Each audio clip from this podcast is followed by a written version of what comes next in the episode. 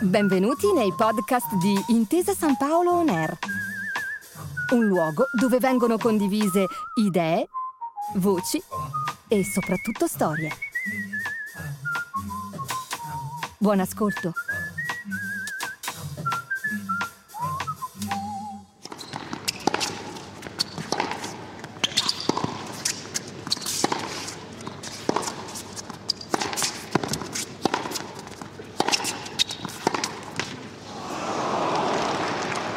Forty love. Please take your seats quickly, ladies and gentlemen. Thank you. Ogni sport è diverso e per quanto questa possa essere una frase retorica, banale e scontata, è anche la pura e semplice verità. L'emozione, il dinamismo, la tecnica e il racconto che se ne fa cambia da rettangolo a rettangolo, da gioco a gioco, portandosi appresso anche la passione di chi lo segue, che si innalza a fiero difensore dell'unicità del proprio sport, che è sempre e comunque più complicato e complesso e divertente di quello degli altri. Le regole e i dettagli si fondono, creando diversi microcosmi, ecosistemi unici, con equilibri sottili e differenti modi di esprimere un talento e di coltivarlo al meglio. Prendiamo il calcio, per esempio, oppure il basket. Cambiano le generazioni, passano gli anni e la tecnologia fa altrettanto di pari passo.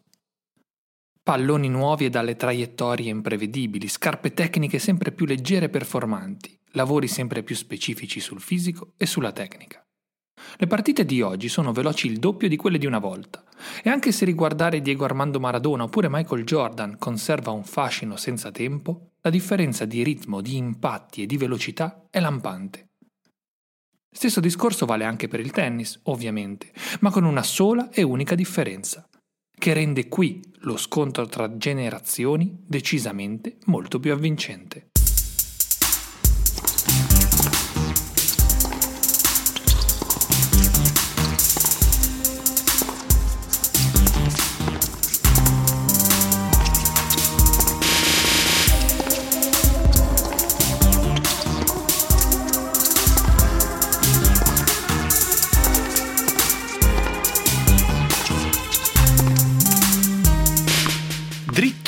E rovescio, smash e volée, ma anche net, love e generation, terra, erba e cemento. Le parole del tennis prendono vita e ci guidano in un viaggio tra epoche diverse, campioni e campionesse che hanno cambiato il gioco, partite e tornei leggendari che si fondono in un racconto solo. La lingua è come un reperto storico, un pezzo d'arte che ci tramandiamo l'un l'altro e in quanto tale chiunque la utilizzi partecipa a cambiarla e a renderla sempre più potente e più magica. Qui andremo alla scoperta delle parole che definiscono uno degli sport più amati e giocati al mondo, ricostruendo insieme, storia dopo storia, il lessico tennistico. Il lessico tennistico. Riprendiamo il filo del discorso, dunque, e facciamoci portare per mano dentro la storia del tennis, alla scoperta di ciò che rende l'alternarsi delle sue generazioni infinite volte più eccitante di qualsiasi altro sport. Abbiamo detto di calcio e di basket, di Maradona e di Jordan, ma quel che non abbiamo detto ancora è che alla base della loro espressione migliore in campo c'erano le mani e c'erano i piedi, dello stesso tipo di mano e di piede che abbiamo pure noi, comuni mortali. Eccola la vera differenza. Mentre negli altri sport tutto cambia, ma ciò che conta sul serio non cambia mai per davvero, nel tennis ogni decade è una rivoluzione, ogni generazione ha un pioniere e ogni scoperta genera una metamorfosi. La pallina, che cambia pure quella col passare del tempo, la si colpisce con la racchetta. E per quanto semplice possa sembrare questa riflessione, la differenza tra l'attrezzo e una mano oppure un piede determina il destino del tennis.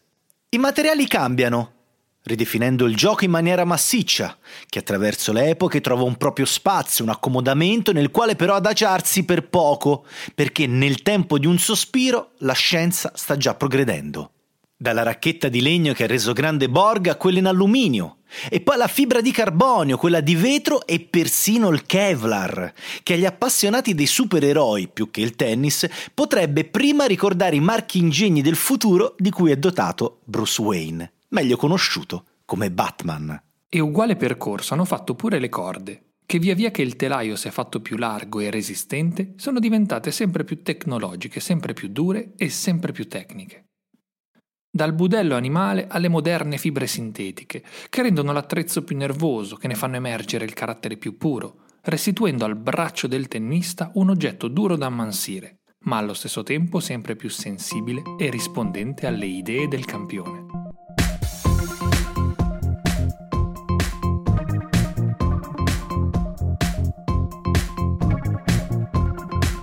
Il cervello e la palla, diversamente dagli altri sport, proprio nel mezzo c'è la racchetta.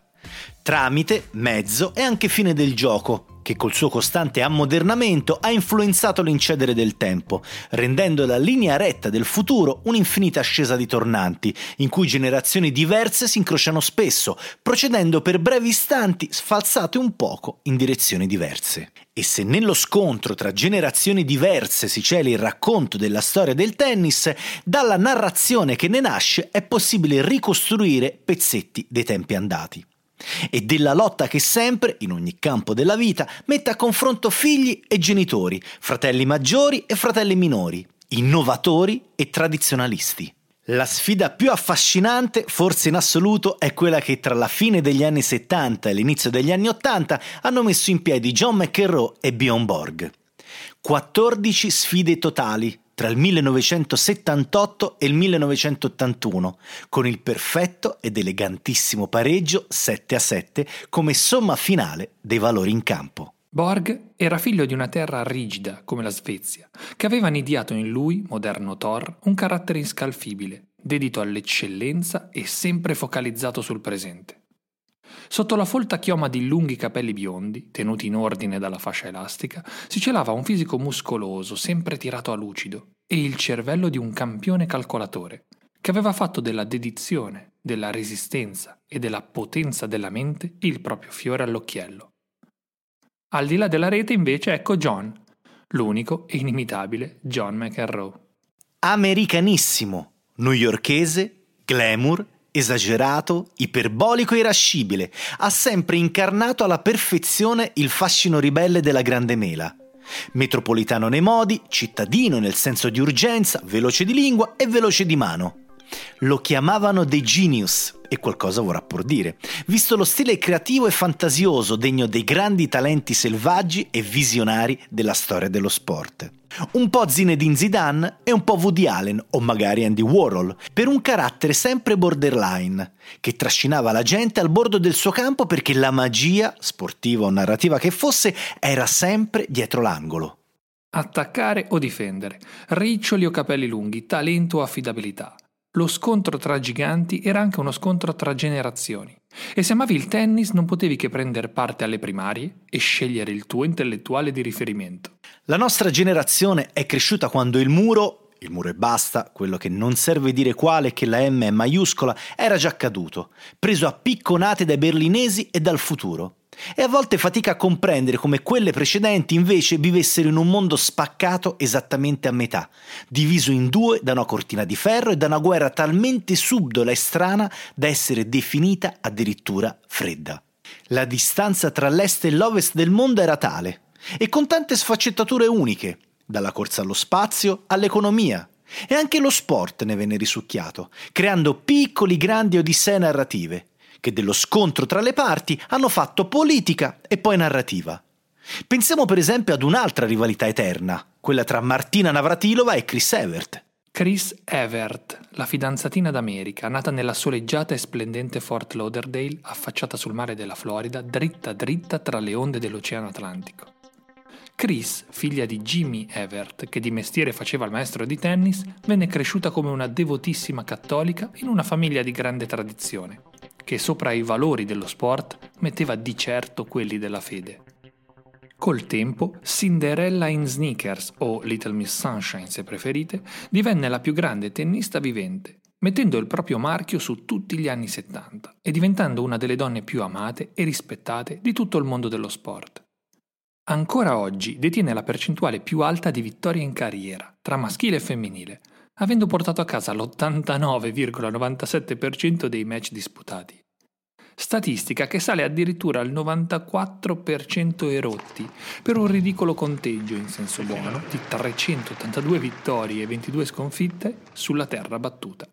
Uno schiaccia sassi col sorriso. Nel 1975, mentre la reginetta d'America vinceva il Roland Garros e gli US Open, dall'altra parte dell'oceano una giovane tennista di Praga, in Cecoslovacchia, stava decidendo del proprio futuro.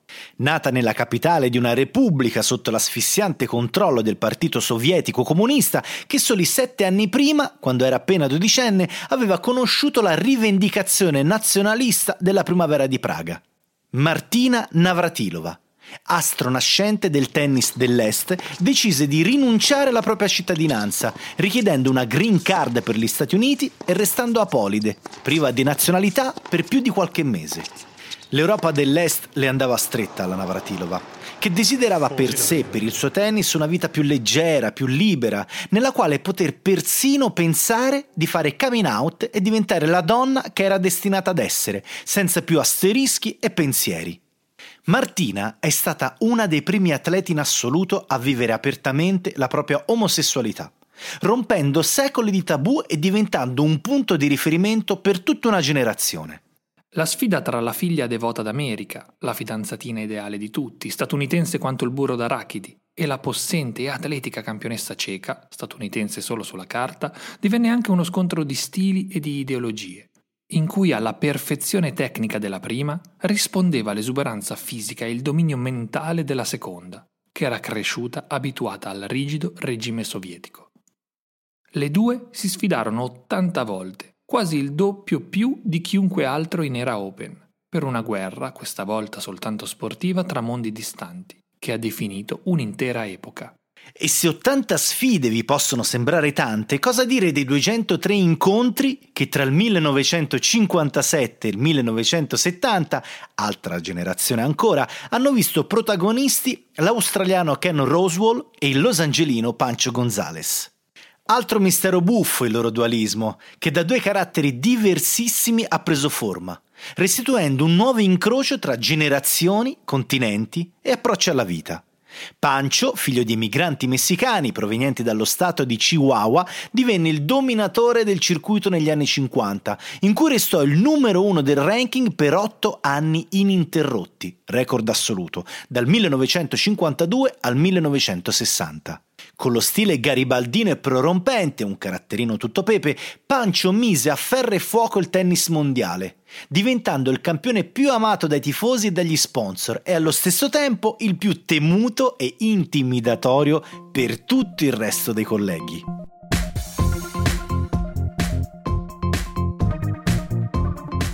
E tra tutti i colleghi, la sorte ha voluto, che a sfidarlo più spesso degli altri fosse l'australiano Ken Roswell che gli amici chiamavano ironicamente muscoli per la totale assenza dei medesimi, che era la perfetta espressione della plomb inglese applicato ai domini coloniali e che scendeva sempre in campo con una ordinatissima e pulitissima riga di lato. Impossibile immaginarli più diversi di così. Queste non sono le sole rivalità che attraversano le generazioni del tennis, questo è chiaro, e ci sarebbero tante altre vicende che meriterebbero una parentesi corposa da Jimmy Connors contro Ivan Lendl negli anni Ottanta, a Agassi contro Sampras nella decade successiva, da Blanche Bingley contro Charlotte Cooper nella notte dei tempi a Steffi Graf e Gabriela Sabatini quasi un secolo dopo. Ogni generazione ha avuto la sua, ma non potremmo mai chiudere un racconto senza parlare della più bella in assoluto, quella che tutti indistintamente amano di più, al punto che è quasi impossibile scegliere per chi parteggiare. Nella guerra più famosa tra tutte, quella vinta grazie all'invenzione di un cavallo di legno, il duello più atteso fu quello in cui Achille, greco, uccise Ettore, troiano, proprio sotto le mura della città, garantendosi una fama unica pur vivendo in un'epoca piena zeppa d'eroi. È sempre stato il diverso stile dei due combattenti ad affascinare i lettori dell'Iliade. Arrembante, talentuoso, esagerato quello di Achille, preciso, equilibrato, calcolatore quello di Ettore. Il loro scontro ricorda nella forma quello che da 15 anni portano avanti Roger Federer e Rafa Nadal, figure rese già eterne dalla grandezza delle loro gesta. Epilogo mitologico a parte, non è difficile, considerata l'estasi scenica dei rispettivi stili, rivedere Ettore in Roger e Achille in Rafa. Composto uno e arrembante l'altro, da manuale il primo e da olio su tela il secondo. Musica da camera e opera, Mozart e CDC, Michelangelo e Picasso, Pasolini e Tarantino, sfumature, dettagli di angoli, di sguardi e di espressioni che viene naturale poi proiettare anche fuori dal campo, rendendo le due leggende viventi l'espressione più riuscita di una generazione senza tempo. Ma la cosa più bella di tutte è scoprire come, nonostante i grandi racconti nostalgici, a scaldare la fantasia più di ogni altra cosa sia la prossima di generazione. La chiamano Next Gen e guarda al futuro, pur vivendo ancorata nel presente. E la nostra, quella azzurra, è tra le più luminose in assoluto, grazie alle stelle nuove di Yannick Sinner e Lorenzo Musetti. Ma oltre ai titoli di giornale, le proiezioni future, le aspettative di grandezza, oltre alla narrativa che li vuole sicure figure di riferimento per anni a venire, oltre a tutto questo, a lasciar davvero traccia nella mente è la modernità del loro tennis, che strappa applausi a chi di tennis vive e capisce assai.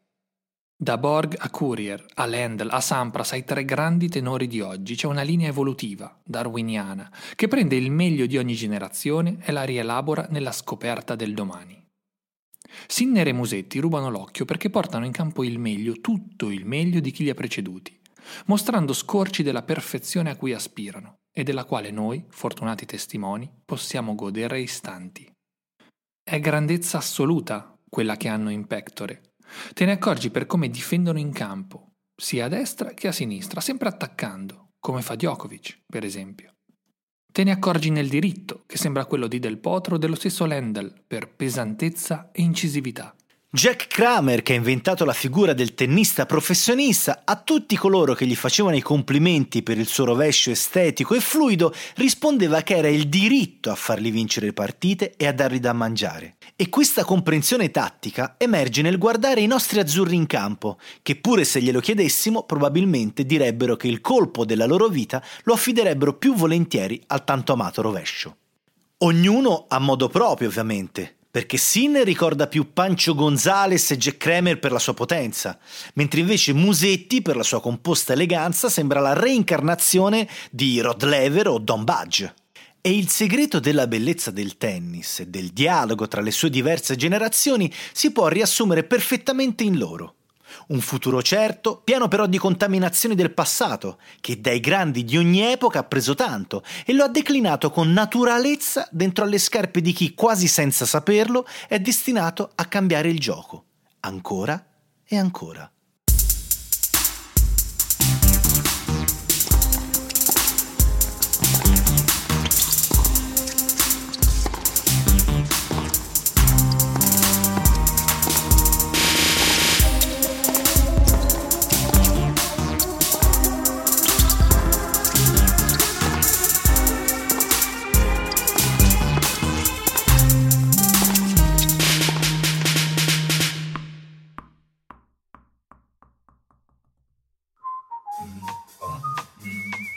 Grazie per aver ascoltato i podcast di Intesa San Paolo On Air. Al prossimo episodio.